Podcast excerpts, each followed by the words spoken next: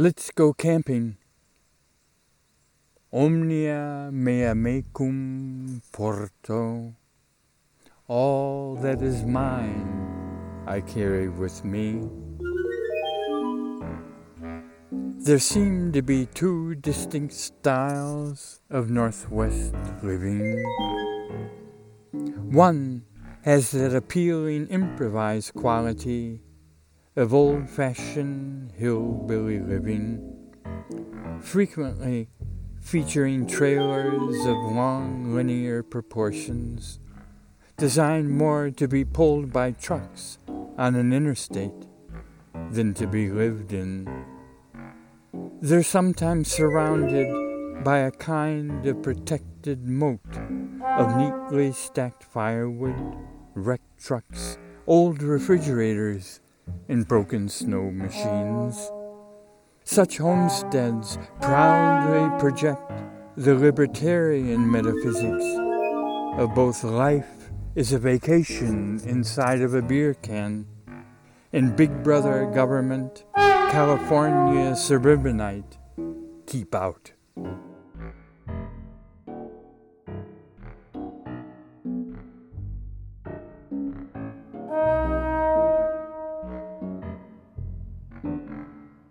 The other style of Northwest living seems to be concerned more with the outward display of material wealth.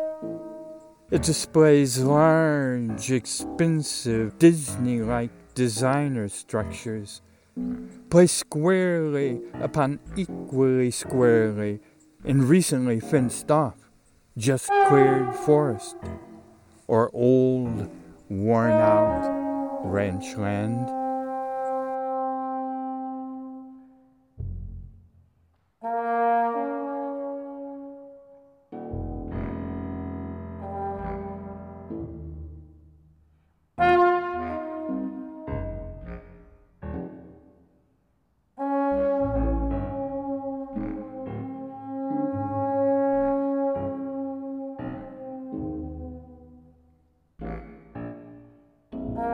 For someone traveling from abroad, two striking features of this type of homestead which stand out are their airbrushed fastidiousness.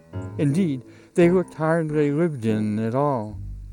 In their size, they are big, very big.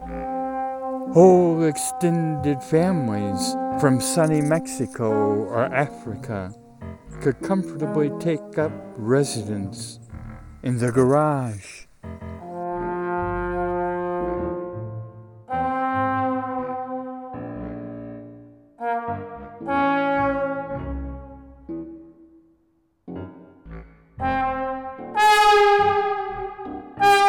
Remarkably, the only accessory these two styles of Northwest living might have in common is the American flag. For the cultural anthropologist, this is a classic example of the display of an identical icon with, interestingly, two radically different meanings for what one flag may implicitly pledge allegiance to, the other may flatly contradict. One may salute the lost hopes of a whole generation, a generation forced to execute and suffer the insanity of Vietnam.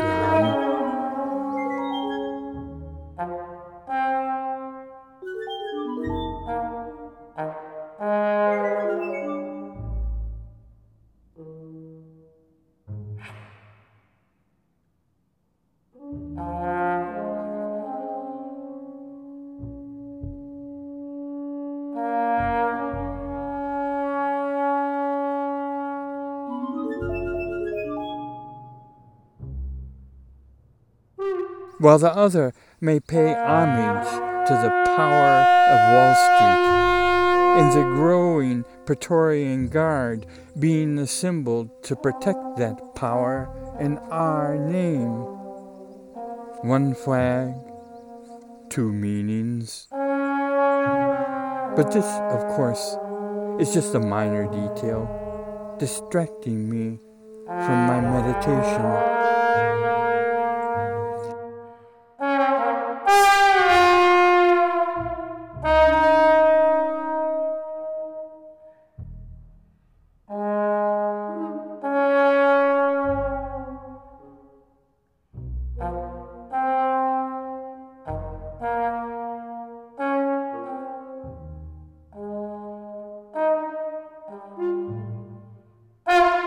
I would argue happily for a third, more contemporary style of Northwest living.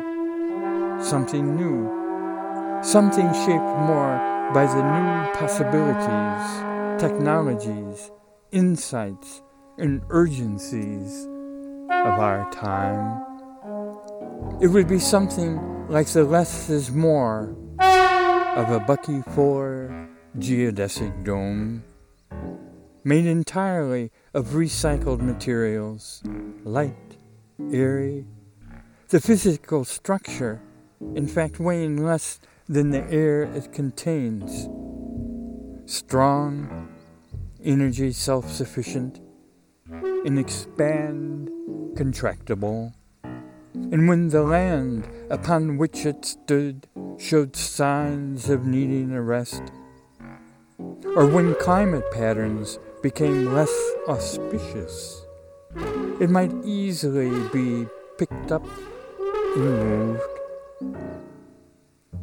This is not the strength of reinforced concrete, but rather the strength and resilience of native prairie grasses.